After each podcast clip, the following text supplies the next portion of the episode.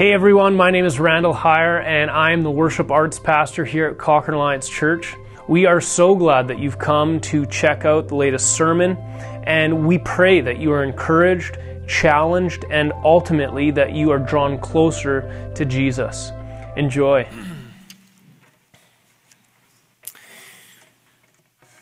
All right, so today we continue our series in Christ, looking at the book of Ephesians, the letter to the Ephesians. And today we come to Paul's prayer in Ephesians chapter 4, or sorry, Ephesians chapter 3, 14 through 21. And this is what he prays. For this reason, I bow my knee before the Father, from whom every family in heaven and on earth is named that according to the riches of his glory, he may grant you to be strengthened with power through his Spirit in your inner being, so that Christ may dwell in your hearts through faith, that you, being rooted and grounded in love, may have the strength to comprehend with all the saints what is the breadth, length, and height and depth, and to know the love of Christ that surpasses knowledge, that you may be filled with all the fullness of God. Let's pray.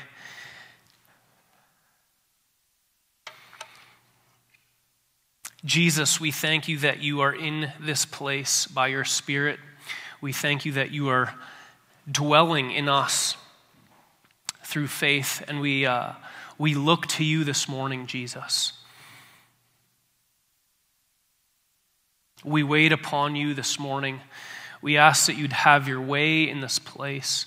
Would you be speaking to our hearts and minds, our spirits this morning about who you are? We love you, Jesus. Amen. So, we've uh, journeyed through uh, the first three chapters of, our, uh, of Paul's letter. And Paul shares some of the richest theology in all of Scripture in the first three chapters. He's talked about uh, how we have been forgiven by grace through faith alone, how he has, or, or how uh, we have been redeemed in Christ, uh, how we have every spiritual blessing in Christ he, uh, Paul has talked about how we've been given an inheritance and that we have been sealed with the promised Holy Spirit. And, and so these, these three chapters are just jam packed with theology. And now Paul turns to a, a, a prayer of blessing.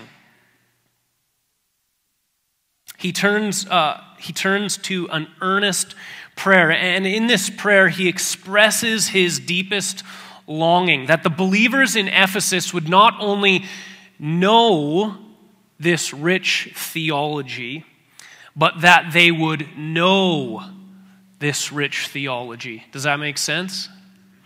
That, they would, that it would go from here to here.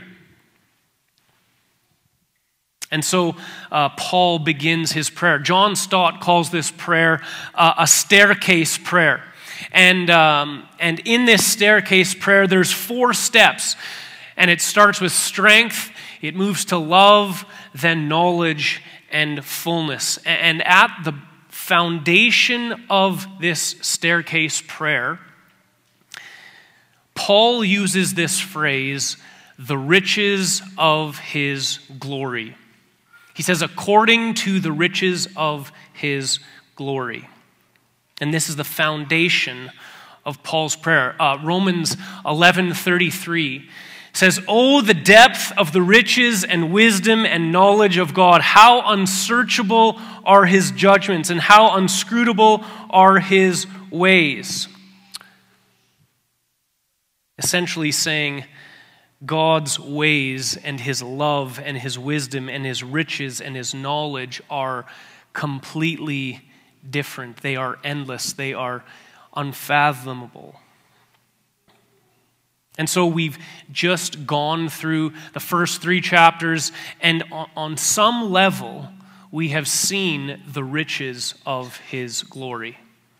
We've seen the riches of his glory, that we have been adopted as sons and daughters, that we've been chosen in him, that we have been given redemption, that we have every spiritual blessing in Christ. If you are a believer in Jesus, if you are a follower of Jesus, you have every spiritual blessing in Christ. We've received salvation by grace through faith. And so Paul prays this prayer that according to the riches of his glory, essentially, we have a God who gives without holding back. Some of the poets and songwriters would call it reckless love. I know that offends some people. But his love, his riches, are reckless. They're endless. They, were, they are, they're, they're from a bottomless pit. They, they, they're just endless. They are over the top, never stopping, lavish. Uh, God is a well that never runs dry. But my, a friend of mine, uh, me and him were working in a nonprofit missions organization, and in uh, in Youth with a Mission, you have to raise your own financial support every single month. And one day, my friend Brian was talking with a gentleman from his church, and he was just sharing, him, sharing with him what he does. And he's like, Yeah, I work for a missions organization. Every month we have to raise our own support. And this man looked at him and said, Brian, you know, you won't be able to draw from that well forever. And Brian looked at him and said, I don't know what well you're getting water from, but the, the well that I get water from never runs dry.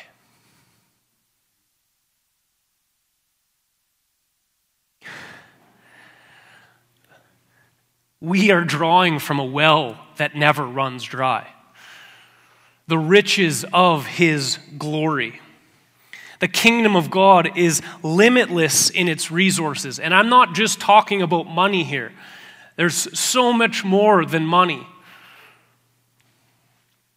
What Paul is asking is that according to God's immeasurable greatness, his incredible acts, his incredible goodness, his limitless power, his incredible splendor and brilliance, the character and nature of who he is. This is the foundation of Paul's prayer and where he's going to go. And this is not where I want to, this isn't the big point of the sermon this morning.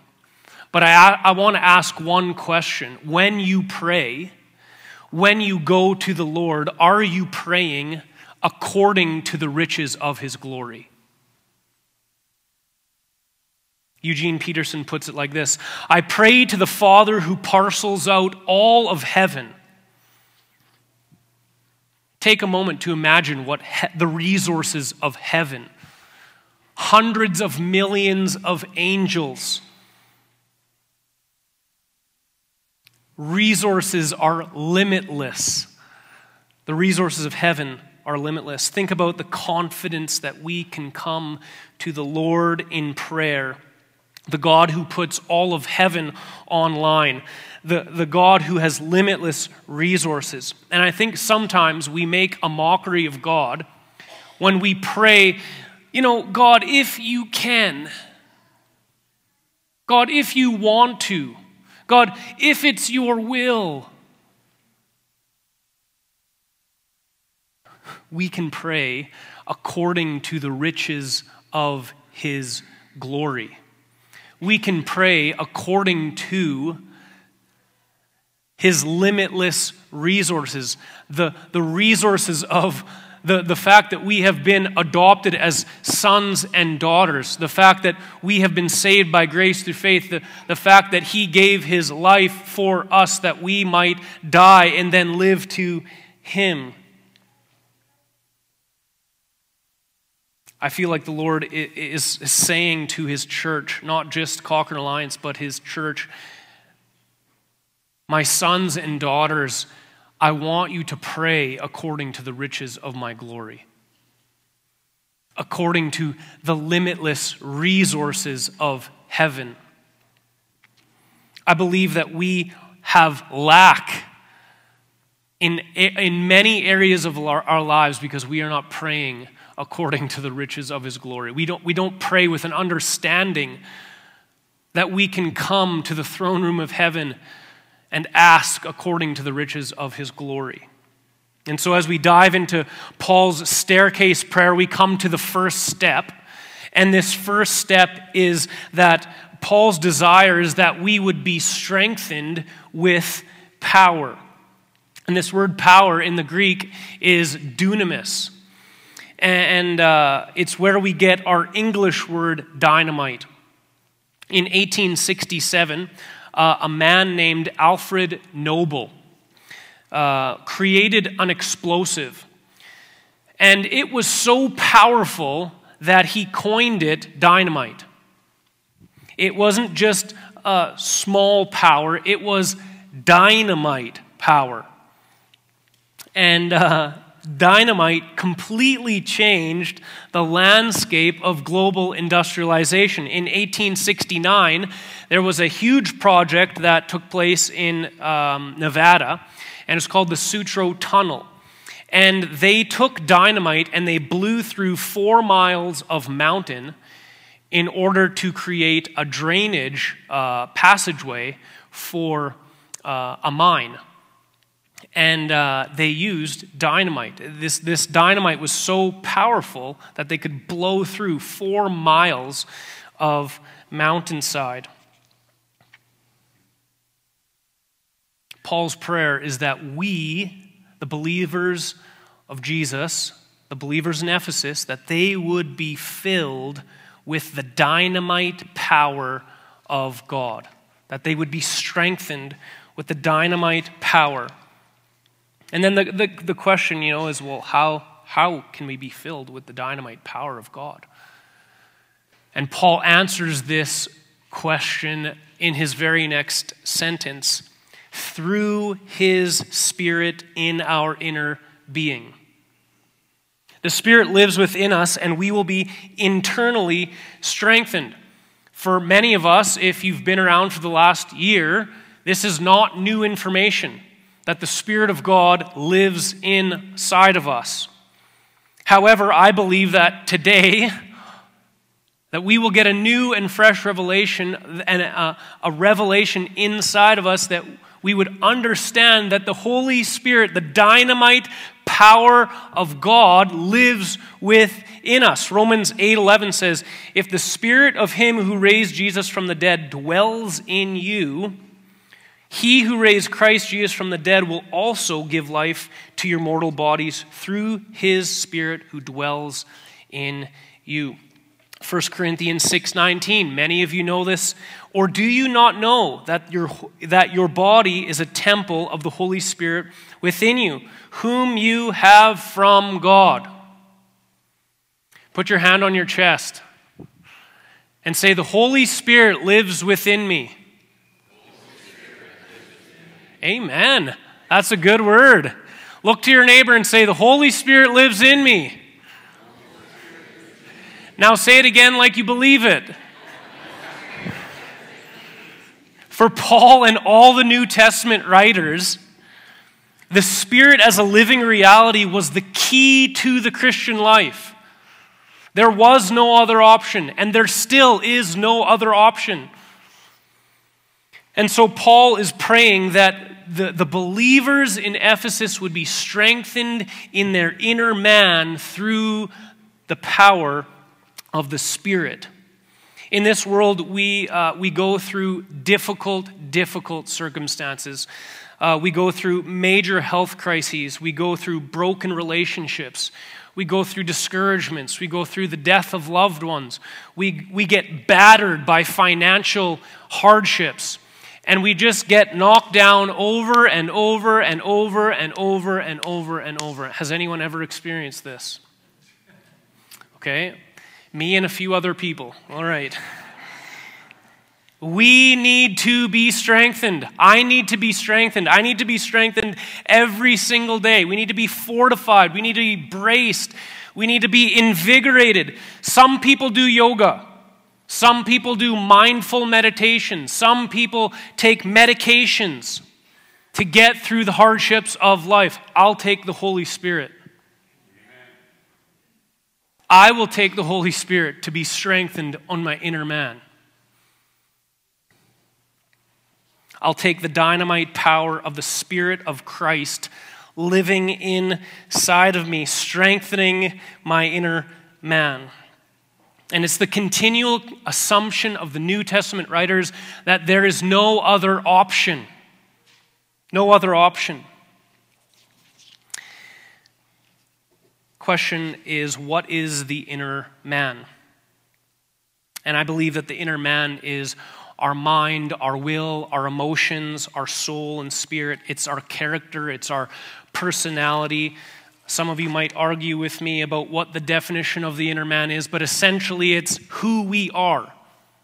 It's not, it's not our flesh and bones, but it's, it's who we are. Francis Foulkes says this about the inner man. It says, he says, it is the deep seat of the personality. And this is where the Spirit seeks to have his dwelling and so transform the whole life of the inner man. 2 Corinthians 4:16 says, "So do not lose heart.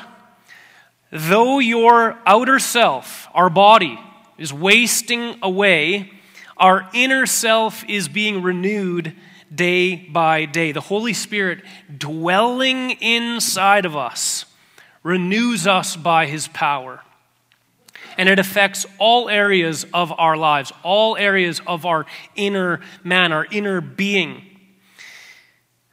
Uh, when, when we lead people to come to know Jesus, often what we'll do is pray the sinner's prayer, right? Who, who's prayed the sinner's prayer? We all prayed the sinner's prayer when we were young, little kids. And oftentimes, uh, this prayer, you know, it gets criticized and it's, oh, it's, the Christian life is more than a prayer. Okay, yes, it is. But guess what we are saying? Jesus, come and live inside of me. Come transform my inner man. It's not just some flaky prayer if we actually believe the words of the sinner's prayer, it is actually one of the most incredible prayers you could ever pray.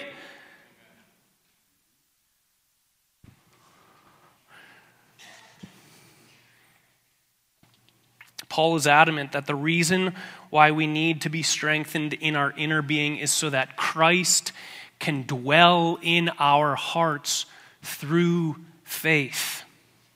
We need the working and the strengthening of the Spirit so that Christ can have more of us, so that he can be seated on the throne of our heart in a greater and deeper capacity. The, the old theologian Charles Hodge says this the indwelling Christ is a thing of degrees. The indwelling Christ is a thing of degrees. You can have more or less of Jesus dwelling inside of you. Now, some of you are going to say, oh, that's heresy. No, but there's, there's a greater degree to which Christ has our inner being, our inner man. Listen to what Pastor Rob Reimer says. We need more capacity in our souls. Paul understands we need more capacity, and the walls of our souls need to be thicker. Christ already dwells in the believer's hearts, and yet, we could have more of his presence if our souls had the capacity. Our capacity is for, for God is limited by the state and shape of our soul. If our soul is filled with other things, until we get empty, we can't get more of his love his presence or his power. We need to get our heart and soul in shape so that we have more. And Paul prays for a supernatural intervention so that this would occur, so that we could have an increased capacity for God. Paul's desire is that Christ would dwell in us, that He would make His home in our hearts through faith, that our hearts would actually become the permanent dwelling place of the Spirit of Christ. He, he's not just looking for a hotel rental for a couple days, or he's, he's not just looking for an Airbnb for a week of vacation. He's actually looking to take up permanent residency in our heart and live there forever. And we need the Spirit, the Holy Spirit, to expand our capacity for more of Jesus. I know I need that. John 14, 23 says, Jesus says, If anyone loves me, he will keep my word, and my Father will love him, and he will come to him and make our home in Him. Jesus, would you make your home in us? Jesus, come. Holy Spirit, would you expand the borders of our heart that Christ would dwell in us? I feel like the Lord is saying, My church needs to be strengthened.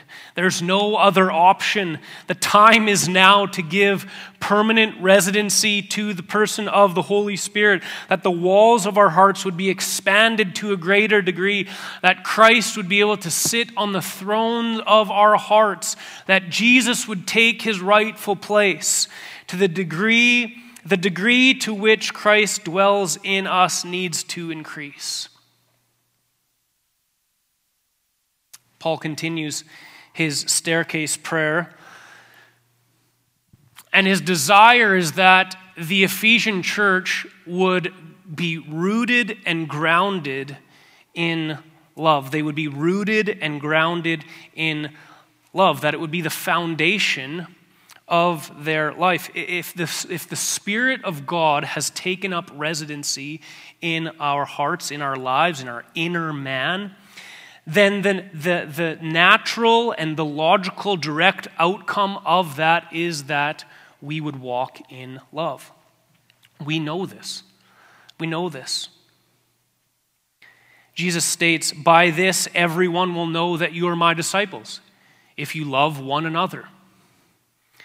And Paul's desire, Paul's prayer, his earnest prayer is I want you guys to be rooted and grounded in love. And this rooted this rooted word gives this picture of a, a, tree where its roots go down deep into the soil, that the roots would wrap around big boulders underneath the, the earth's surface. And it would grab it and it would be rooted and strong and unshakable. That, that, you would, that you would put your life on a firm foundation of love. I believe this morning that there are relationships in our midst that need mending. The, the, the Spirit of the Lord is saying, I want you to mend your broken relationships. Brothers and sisters in Christ who have not treated each other with kindness.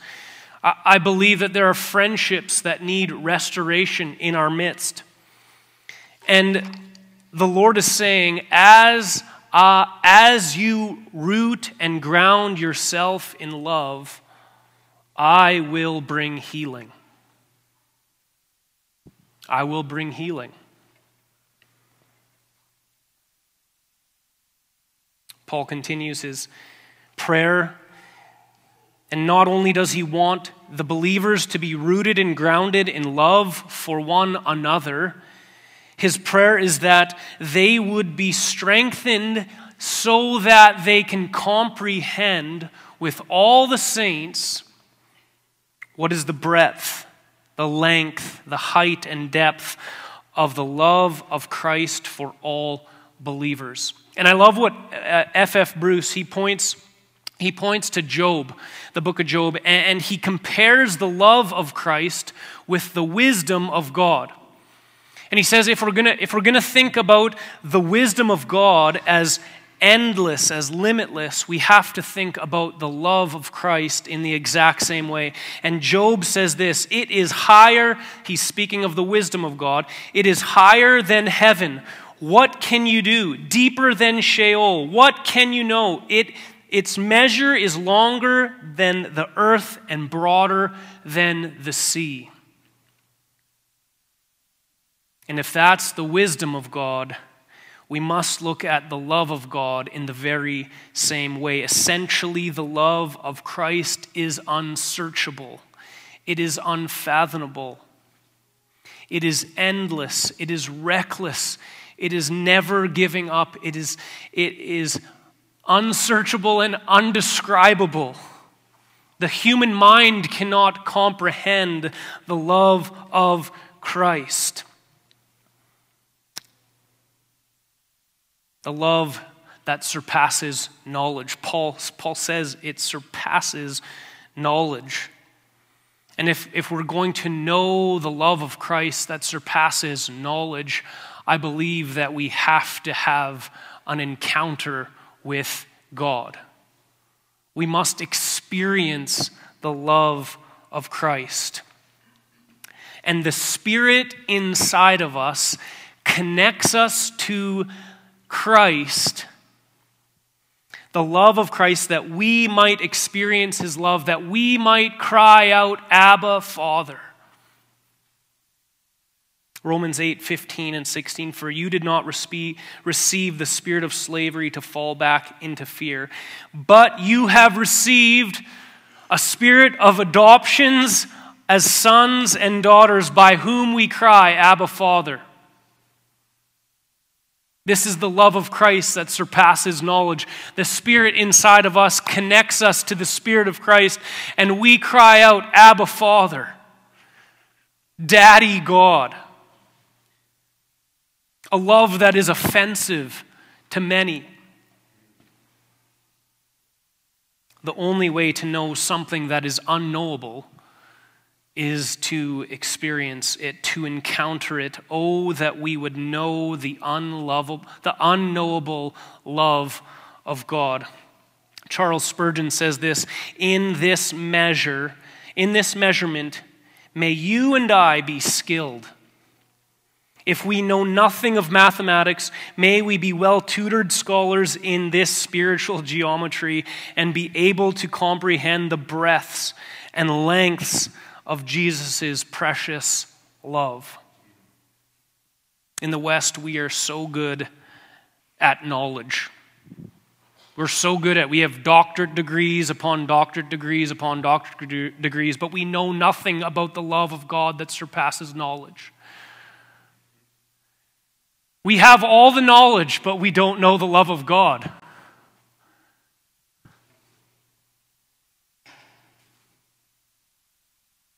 Paul blows right past the mindset of knowing the love of God, and he says we must know the love of God in our inner being, and we need the Spirit of God in us to experience it. So we have to experience the love of God. And, and in part, I believe that one of the ways we experience it is actually through being rooted and grounded in love. In part, we know the love of Christ when we give and receive love from one another. And all of it is spirit centered. I love that. All of it is spirit centered. In, in order to encounter the love of Christ, we actually have to have the Spirit of Christ living inside of us so that, that our spirit and His spirit can cry out and connect, and that His spirit can witness with ours. And then another way that we experience the love of Christ is that we love one another. And in order to do that, we need spirit empowerment.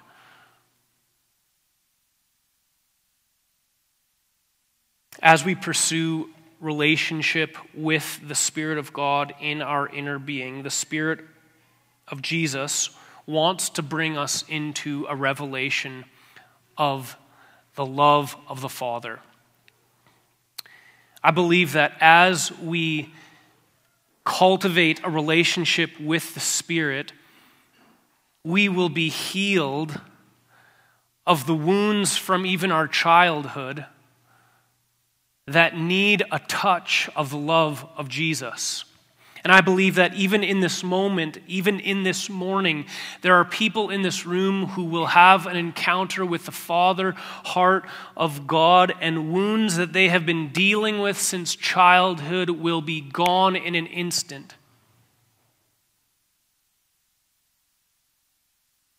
He is setting you free from the lies of the enemy that you are not loved, that you are not cherished, that you are not valued.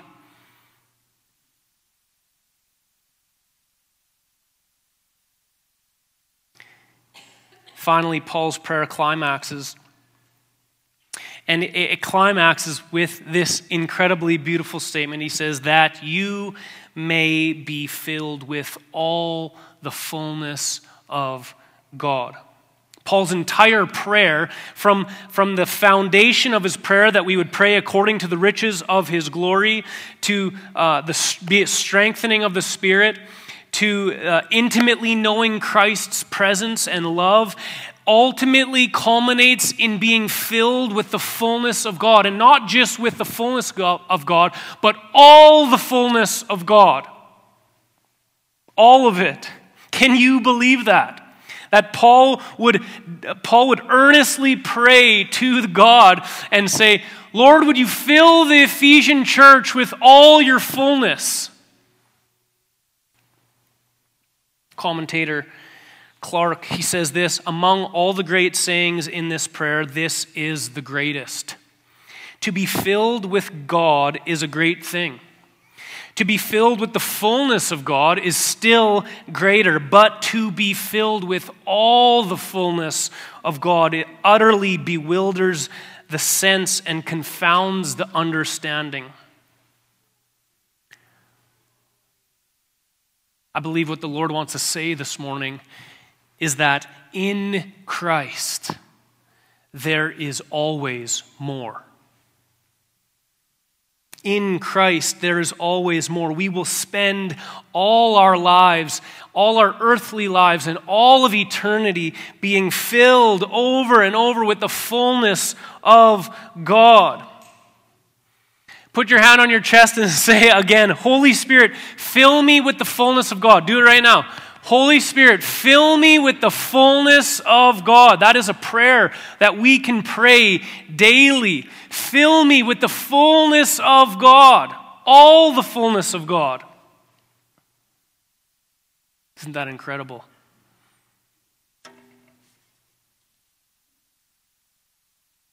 Paul closes his incredible prayer with one last sentence. And he says, now to him who is able to do far more abundantly. Charles Spurgeon states that Paul actually has to make up words, make up expressions to get out what he's trying to say. Exceedingly abundantly more. Like, how, how is that even measurable? Exceedingly abundantly more. It's not measurable. Far more than we could ask or think, according to the power at work within us.